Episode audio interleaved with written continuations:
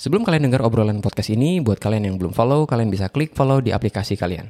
Follow dari kalian bisa bantu podcast ini makin berkembang.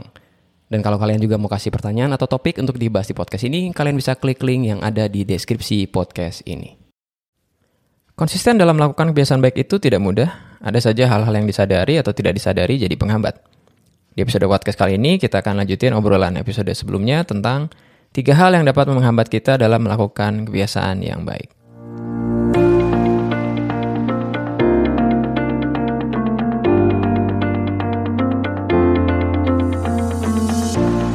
Halo semua, semoga kalian semua dalam keadaan sehat dan tetap semangat jalanin aktivitas kalian. So, di episode kali ini, kita akan lanjutin obrolan kita minggu lalu nih, tentang hal yang bisa menghambat kita dalam melakukan kebiasaan yang baik.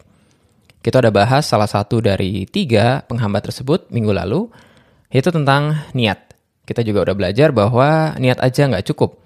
Kita perlu sistem di sekeliling kita yang dapat mendorong kita dalam melakukan kebiasaan yang baik yaitu rangkuman dari uh, penghambat yang pertama ya. Nah, di episode kali ini kita akan bahas hal yang kedua dan ketiga yang dapat menghambat kita dalam melakukan kebiasaan yang baik. Oke, kita masuk di uh, faktor kedua nih. Faktor kedua ini gue namain nunggu terlalu lama ya. Jadi hal kedua yang menurut gue jadi penghambat adalah ya sesuai dengan namanya tadi, menunggu terlalu lama untuk memulai. Jadi kita udah semangat nih untuk membuat kebiasaan yang baru untuk mulai, tapi kita tuh nunggu sampai semuanya sempurna untuk kita mulai ya. Nunggu sampai semuanya dalam tanda kutip sempurna. Contoh dalam hal ini nih ya. Kita nunggu waktu yang tepat untuk mulai. Walaupun tepatnya gue kasih tanda kutip nih di skrip yang gue tulis. Tepat itu kapan? Ya entah itu tahun baru ulang tahun kek atau momen besar lainnya yang kita tunggu untuk kita mulai kebiasaan yang baru. Kita nunggu waktu sempurna tersebut Ya sebetulnya nggak sepenuhnya salah, mungkin kita nunggu tanggal cantik nih untuk mulai suatu kebiasaan. Tapi biasanya, dan ini dari pengalaman gue nanti yang akan gue ceritain, ketika momen besar itu datang, akan muncul tuh alasan lain untuk kita bikin, ya bikin kita jadi nggak mulai-mulai. Dan penghambat itu, seperti tadi yang gue bilang, itu gue alami sendiri. Nah ceritanya, ya banyak banget nih gue mau mulai kebiasaan yang baru ya. Mulai dari tahun lalu, tahun sebelumnya lagi, tahun sebelumnya lagi. Misalnya kayak olahraga dan bikin konten rutin kayak gini. Tapi ya gue nunggu waktu yang tepat. Biasanya gue nunggu tahun baru lah. Misalnya gue nunggu sampai tanggal 1 Januari baru gue mulai. Tapi ya something happen. Akhirnya nggak mulai-mulai. Mau niat olahraga tanggal 1 Januari nih. Tapi karena baru aja semalamnya baru acara tahun baruan. Akhirnya capek. Lupa deh gue sama habit, sama habit olahraga yang mau gue lakukan. ya Habit lagi tadi gue salah ngomong ya. Jadi begitu tanggal 1 Januari, 1 Januari skip, Gua nunggu tanggal 1 Februari, akhirnya something happen lagi, akhirnya nggak mulai-mulai. Mungkin kalian pernah ngalamin kayak gitu. Dan yang lain juga misalnya ya, bikin konten rutin. Gua dulu ya sampai di ya sampai di fase ini di mana gue mencoba untuk bikin rutin tiap hari Rabu, itu gue selalu nunggu loh bulan baru ya bulan baru lah ya kan? Karena hosting gue ya pakai Buzzsprout ini biasanya mulai uh, dia bikin satu jatah baru nih. Karena gue cuma dapat sekitar 3 jam per bulan untuk bikin podcast ini. Akhirnya ya gue nunggu aja gue nunggu tanggal sekian tanggal sekian tanggal sekian. Nunggu selalu nunggu tanggal cantik biar keren gitu kan uh, season 2 dari podcast ini. Tapi akhirnya nggak kejadian. Sampai akhirnya gue menyadari bahwa kayaknya untuk mulai itu nggak perlu gue nunggu momen yang tepat. Tapi ya mulai aja Nah itu yang gue lakukan nih di akhir tahun 2021 yang lalu. Gue nggak nggak nunggu sampai tahun baru nih, tapi gue mulai di pertengahan tahun eh, atau bulan ya di pertengahan bulan Desember 2021. Dan bahkan tanggal tepatnya gue lupa ketika gue mau mulai eh, rajin olahraga. Nah jadi gue mulai di gue lupa tanggal berapa, ya udah gue mulai aja tanpa harus gue nunggu sampai tanggal cantik atau gue nunggu sampai tahun baru. Sama halnya dengan bikin podcast rutin ini ya. Dan begitu gue cek tadi, gue ternyata mulai lagi tuh tanggal 26 Januari. Nggak ada spesial-spesialnya tuh tanggal, pokoknya ya udah gue mulai aja lah. Dan kebetulan jatuh di hari Rabu ya, akhirnya ya udah. Rabu jadi hari rutin gue untuk bikin konten podcast. Nggak cantik banget kan tanggalnya, nanggung juga gitu loh, karena ya nanggung. Tapi gue sadar kalau gue nggak mulai saat itu, gue nggak akan pernah mulai. Nah, tentang menunda ini, gue pernah baca satu buku yang bagus tentang penundaan. Mungkin kalian kalau mau belajar untuk nggak nunda, baca buku ini. Judulnya The Procrastination Equation. Di salah satu babnya ditulis nih tentang hal ini. Di mana kita tuh cenderung selalu nunggu waktu yang tepat dalam tanda kutip untuk memulai sesuatu. Tapi kata buku ini, Ya ketika waktu itu datang, yang nggak ada spesial-spesialnya amat sebenarnya. Dan akhirnya perasaan exciting kita juga akan luntur. Jadi lebih baik katanya mulai sekarang aja, mulai hal yang kecil tanpa tunggu momen yang dalam tanda kutip dalam tanda kutip tetap ya uh, uh, uh, tepat kok jadi tetap. Anyway, sekarang adalah waktu yang tepat untuk mulai. Nah contoh yang tadi tuh gue belibet-belibet ngomong gitu kan, ya ini adalah latihan. Kadang pada saat gue, aduh kayaknya nanti kalau rekam podcast salah-salah ngomong diulang, ya yang ngulang oke okay sih atau ngedit juga oke, okay. yang penting nggak jelek-jelek amat. Nah selanjutnya nih ya tentang menunda kita tuh cenderung, banyak di antara kita, gue juga termasuk, itu nunggu sampai fasilitas atau alat yang cukup untuk kita mulai kebiasaan tersebut. Bener nggak? Contoh ya, kalau mau olahraga misalnya ya, kita terinspirasi dari orang yang jogging, bajunya keren, kemudian dia pakai Apple Watch, kemudian pakai headset dan sebagainya. Akhirnya kita nunggu sampai punya semuanya itu. Punya Apple Watch lah, punya baju baru lah, sepatu baru lah, dan lain sebagainya. Kita jadi sibuk ngumpulin alat dan akhirnya nggak mulai-mulai kita ngerasa kurang, kurang, dan kurang. Nah tentang hal ini tuh gue tulis di salah satu microblog yang uh, secara rutin sekarang gue bikin di setiap hari Senin. Kalian tinggal masuk aja di Instagramku, kemudian biasanya gue posting di hari Senin. Udah konsisten lah, lumayan, udah satu setengah bulanan. Nah, apa sih namanya dari kecenderungan ini untuk kita beli alat baru? Nah, namanya yang gue tulis di microblog itu adalah Gear Acquisition Syndrome. Gear Acquisition Syndrome atau disingkat GAS atau GAS. Nah, sindrom ini tuh yang bikin kita jadi sibuk ngumpulin alat dan selalu ngerasa nggak cukup untuk mulai. Kita harus belanja ini, kita harus belanja ini, gitu kan. Kita harus punya ini. Padahal, percaya deh, kita sebenarnya tuh udah punya cukup untuk mulai. Mulai aja dengan apa yang ada. Nah, itu yang gue alami pada saat gue buat konten. Gue belanja banyak banget alat. Mikrofon lah, eh, audio interface lah. Sampai gue sadar bahwa pada saat alat itu ada, konten juga nggak buat nggak akhirnya nggak gue buat-buat juga gitu loh. Gue adalah masalah terbesar, bukan alatnya. Dan alatnya itu nggak perlu ada. Dan gue sadar bahwa gue atau kalian atau kita ini adalah faktor terbesar yang menjadi perbedaan antara konsisten atau enggak dalam melakukan suatu kebiasaan yang baik. Bener nggak? Bukan alatnya. Kayak podcast, ya tadi yang gue ceritain ya, nunggu mic lah, nunggu audio interface dan sebagainya. Tanpa sepatu olahraga yang baru pun, gue yakin lah kita sebenarnya udah bisa mulai ke olahraga tanpa harus ada lapangan atau tanpa harus ada baju baru bisa sebenarnya mulai gitu kan. Yang penting ya nggak jelek-jelek amat. Kayak misalnya buat rekam podcast nggak perlu sampai punya mikrofon yang keren banget, pakai handphone aja, kemudian pakai hosting yang gratis kayak uh, Anchor itu udah bisa dan itu udah bagus. Bukankah yang pentingnya adalah kontennya? Ya nggak. Suara penting, tapi ya kalau kita nunggu sampai alat kita keren, sampai nunggu sampai mikrofon yang punya suara, uh, suara yang crispy banget, ya mau sampai kapan mulai? Nah ini gue cerita semua cuma soal olahraga sama bikin konten. Nah gue yakin kalian juga pengen mulai sesuatu kan. Mungkin kalian mau belajar masak tapi alatnya nggak pernah cukup. Cuma ya kalau mau jujur sama diri sendiri, kita udah belanja online alat itu. Tapi kita sendiri nggak pernah mulai masak, ya nggak? Dan ini bener buat semuanya. E, mau olahraga kek, mau mulai masak kek, mau mulai belajar kek, kita nunggu sampai punya meja belajar yang baru, komputer baru. It will never happen kalau itu kita nggak mulai. Nah itu faktor yang kedua ya, yaitu tentang nunda untuk mulai. Nah sekarang kita masuk di faktor yang terakhir, yaitu komunitas ya, pertemanan dan pergaulan. Jadi, orang-orang di sekeliling kita itu bisa jadi faktor pembeda banget pada saat kita mau bangun kebiasaan yang baik atau terus melakukan kebiasaan yang buruk. Gue juga tulis hal ini di microblog, microblog itu sekitar dua minggu lalu lah ya yang gue tulis dengan uh, judul Dunbar's Number. Jadi gue bahas satu teori yang namanya angka Dunbar, diambil dari seorang uh, psikolog namanya, nama belakangnya Dunbar, gue nggak lupa nama depannya siapa. Nah di situ diceritain bahwa manusia itu punya kecenderungan untuk memiliki komunitas atau pertemanan atau pergaulan dalam layer-layer atau lingkaran-lingkaran. Makanya kita kenal kan istilah lingkaran pertemanan, lingkaran dalam, inner circle, dan sebagainya.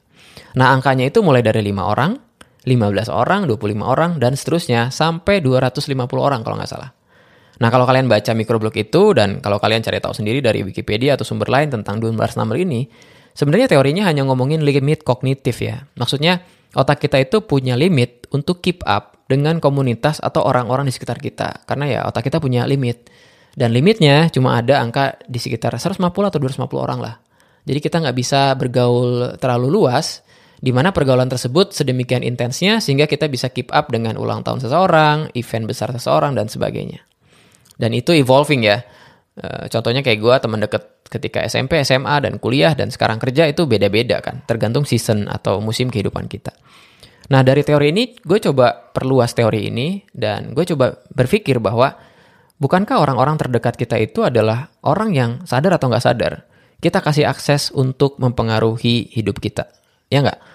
Orang yang kita izinkan dekat dengan kita, ngobrol dengan kita, uh, whatsappan dengan kita, sadar atau nggak sadar, sebenarnya kita kasih akses buat hati dan pikiran kita untuk dia atau sekelompok atau sekelompok orang itu untuk mempengaruhi kita.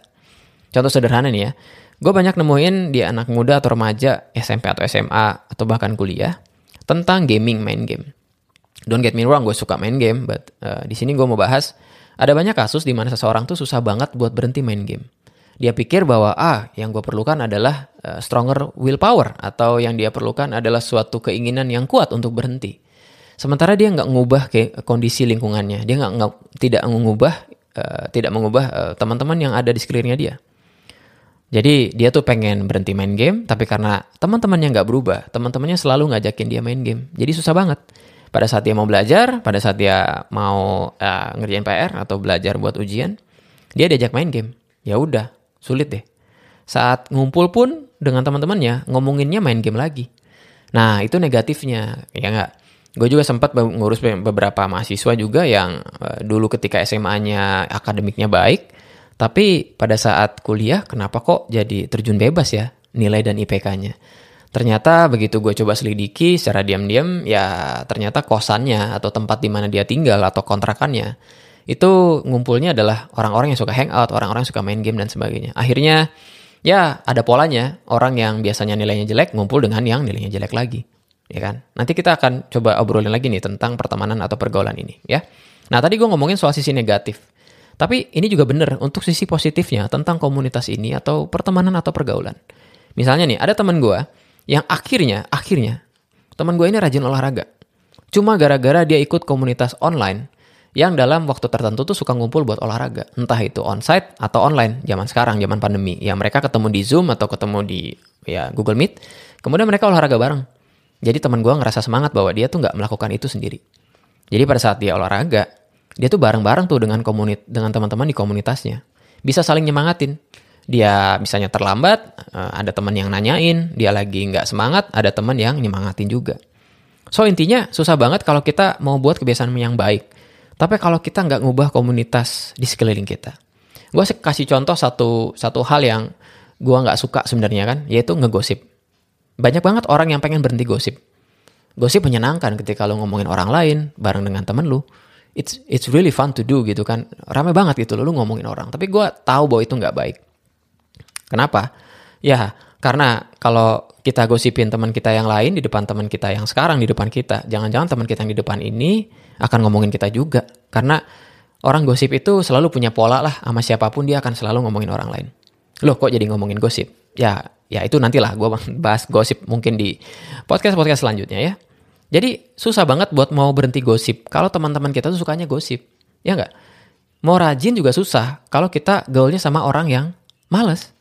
Gue di sini nggak bilang, nah ini mungkin ada spoiler, bukan spoiler, disclaimer ya. Gue nggak bilang teman-teman itu mesti pilih-pilih. Kalau punya teman, kalau bisa jangan milih-milih. Terlepas sukunya, terlepas agamanya. Kita di Indonesia, men. Harus teman dengan banyak orang, kan? Teman tuh kalau bisa yang banyak. Tapi, bergaul yang harus pilih-pilih. Ya kalian bisa bedain antara berteman, sekedar berteman, dan bergaul. Jadi beda banget antara teman dan bergaul, ya nggak? Kalau bergaul itu, ya tadi yang seperti gue bilang. Kita sadar atau nggak sadar, kita kasih akses untuk orang lain, untuk mempengaruhi kita. Mulai dari pikiran kita, mulai dari cara bicara kita. Coba deh, perhatiin cara ngomong teman-teman kita yang terdekat itu mirip dengan cara kita ngomong. Ya nggak, ya nggak, ya nggak. Cara mereka mikir sama kita lama-lama juga bakal sama. Makin lama kita hangout bareng mereka, ya kebiasaan mereka bakal jadi bakal jadi kebiasaan kita. Jadi yang namanya komunitas atau pertemanan dan mungkin pergaulan, bukan mungkin ya, ini saya lah pergaulan itu ngubah banget kebiasaan kita. Itu bisa ngubah kita ke arah yang lebih baik atau ke arah yang lebih buruk, ya.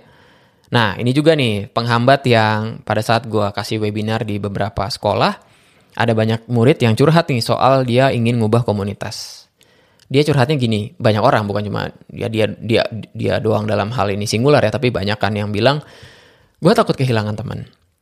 Jadi mereka ini ingin ngubah lingkungannya, tapi mereka takut kehilangan teman. Mereka ingin belajar, takut kehilangan teman main game. Mereka ingin uh, berubah cara ngobrolnya, mereka takut kehilangan teman gosip yang mungkin udah jadi teman sejak SMP, sejak SD. Nggak tau lah, mungkin pertemanan mereka panjang banget. Dan saking toksiknya, mereka tuh jadi takut buat kehilangan. Takut juga kehilangan teman hangout, teman malas-malesan. Pengen jadi orang rajin, takut disangka aneh. Ya nggak? Padahal maybe they don't deserve you. Masa depan kita itu, atau masa depan kalian di sini, itu jauh lebih penting dari suatu lingkungan yang toksik. Dan seperti yang udah kita bahas, masa depan itu tergantung atau ditentukan dari kebiasaan yang kita lakukan. Nah, gue yakin, gue yakin banget ya, bahwa pada saat kita dapat teman yang baru, kita ingin ngubah kebiasaan yang baru gitu kan. Ya, kita akan dapat satu komunitas yang baru juga. Jadi jangan takut kehilangan teman yang sekarang yang toksik. Tanpa sadar, pada saat kalian atau ya kita di sini ya, yang denger ini, berusaha untuk menjaga teman yang toksik ini ada di sekitar kita tanpa sadar kita itu menutup kesempatan bagi teman yang baik yang entah ada di mana sekarang untuk saling membangun gitu loh. Di mana kebiasaan lo tuh jadi bagus dan kebiasaan teman lo yang niscaya yang entah ada di mana ini juga akan jadi baik. Ya nggak, ya nggak, ya nggak, ya Ya. Jadi gue yakin kita akan dapat pertemanan yang baru pada saat kita mencoba melakukan kebiasaan yang baik. Jangan takut juga untuk dapat teman yang rajin. Mungkin teman yang rajin yang kita pikir, ah gue bakal dibodoh-bodohin lah, gue bakal direndahin. Mungkin nggak juga dia ingin punya teman diskusi juga. Jadi nantinya teman-teman kita yang tadinya malas bakal berubah jadi teman-teman yang rajin. Yang pada saat kita malas selalu didorong untuk bikin PR. Atau belajar buat ulangan. Ya kan? Yang tadinya kita takut kehilangan pertemanan gosip, tapi kita sekarang udah batasin akses terhadap mereka. Kita sekarang jadi punya teman-teman yang pada saat ngumpul tuh nggak ngomongin orang, tapi ngomongin ide lah, ngomongin satu hal yang bagus lah, ngomongin buku, ngomongin film yang inspiratif, ngomongin seminar yang inspiratif, dan sebagainya. Nah itu yang gue catat tentang tiga hal ya. Nah kita sekarang mau menyimpulkan uh, episode yang lalu dengan episode yang sekarang, yaitu ada tiga hal yang bisa menghambat kita dalam melakukan kebiasaan yang baik. Nah gue ulangi ya. Pertama, niat itu tuh nggak cukup teman-teman. Kita mesti punya sistem untuk mendorong kita cenderung untuk melakukan kebiasaan yang baik.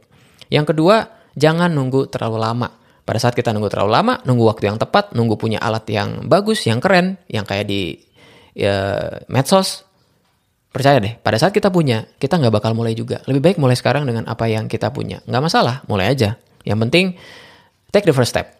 Yang kedua, komunitas. Coba cek teman-teman sekeliling lu. Jangan-jangan justru mereka yang jadi jangkar. di mana lu nggak bisa uh, berhenti dari kebiasaan buruk lu. Oke? Okay?